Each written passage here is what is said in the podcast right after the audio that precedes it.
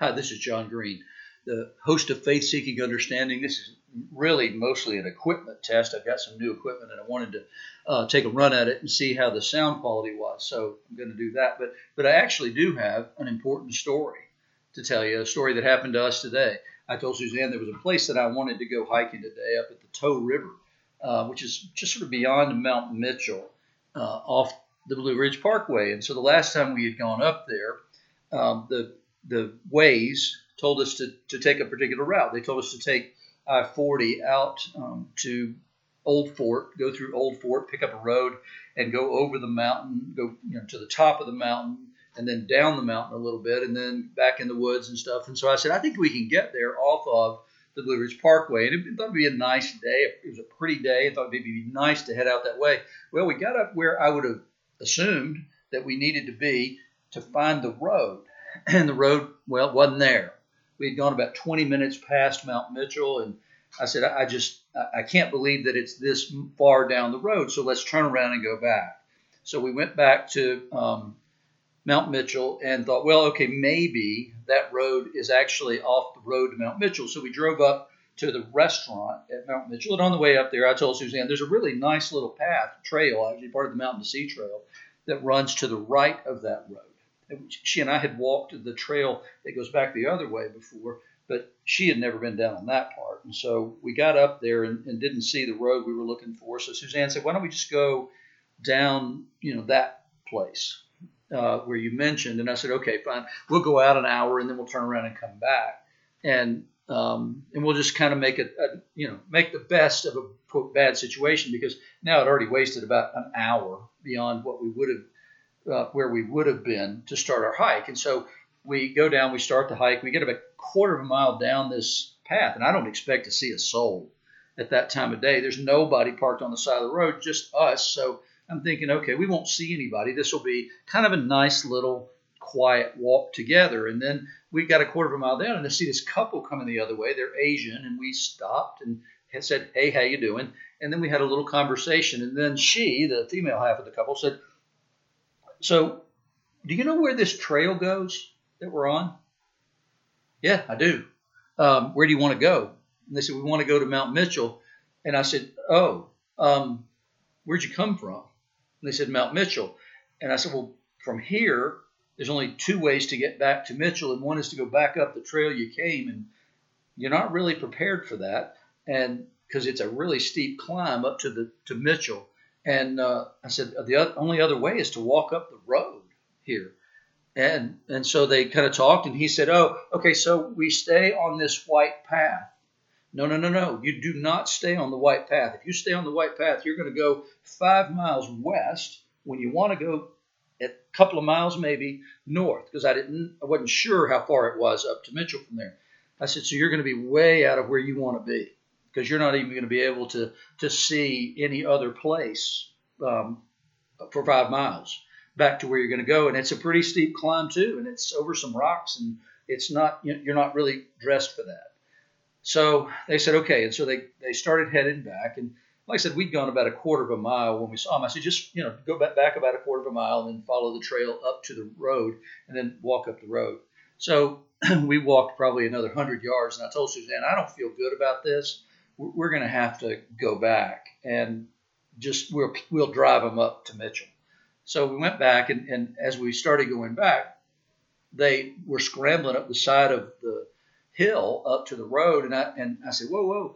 I said, do this, go up and just hang out there next to the road. I'm going to go get my truck, and I'm going to come back, and we'll pick you up, and we'll take you up to where your car is up at Mitchell. So they said, oh, okay. So we pick them up, and they get in the truck, and they're very grateful. And, we, as you do, he said, where are you from? They said, okay, we're from Nashville. And then I guess she realized that's not really what they wanted to know. And she said, we're from China. Okay. You're from Beijing? Nope.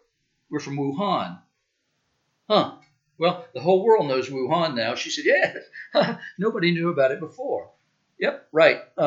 Okay. So we chat a little more. She talks about, she was really worried, and said, I was praying somebody would come along who knew where to go and what to do. And I said, well, yeah.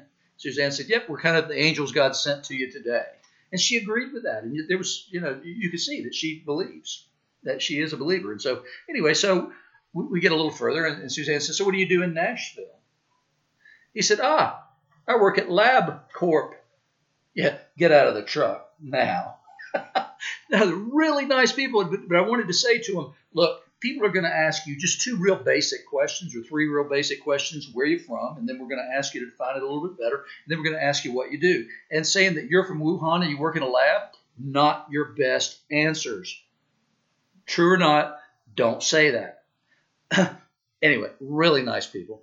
We share faith with one another, so they are Christians. And so what we realized as we were coming back was that if we had made the decision to do that hike first, we would have met them probably a couple of miles down the trail and wouldn't have said, oh, I'll go back and help them. They would have been in a bad position because they would have gotten to the next place on that trail just about dusk.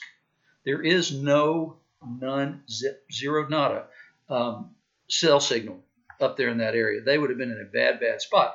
If they had gone up the road, nobody would have picked them up, and they would have been going 2 miles almost straight uphill. Oh, I'm sorry, not 2 miles because we looked at it later. It's 4 miles. So they would have been going 4 miles straight uphill. If they'd gone the other way, they would have been 5 miles west and 4 miles north of where they actually needed to be. There's no triangle, no hypotenuse to cut across. So they would have been in bad shape because by the time they managed to get there, back to their car, the parking lot would actually be closed and they wouldn't be able to get in or out. So anyway, what we saw was that God conspired to have me do a dumb thing and not follow ways and instead decide that I knew better than that. And then to persevere in my stupidity for a little while so that we spent more time going down and then having to recover from that. And then me saying, oh, wait, I'll bet you. And then I was wrong about that. And so we ended up on the trail at the particular time and point on that trail where this all happened. Because as I said, if we had been a little bit earlier, if we had been, if we had just gone there first, we would have been further down the trail. If I had done what I sometimes want to do, which is to say, you know what, I'm fed up now. And I wasn't feeling that at all, but I could say I'm fed up now. Let's just go home. We had a nice trip to Mitchell. Let's go back to the house. No, Suzanne said, let's go here and let's just walk down that trail. And so we did. And so God had us exactly where he needed us to be in order to help that couple. And I'm positive us being there at that point in time saved that man untold grief because she said he didn't know where we were. He got us lost. So the fact that we were there and brought him back to the car saved the day, probably at least one day for that guy. And so I was glad to meet Lee and Lynn on the trail today and also glad to see where God's at work. And he put these four Christians together in a very strange way where we could all be thankful to God that we were together and that we were positive that he was the one who did it. And it was all orchestrated by him for our benefit and his glory. Thanks for listening. I appreciate you.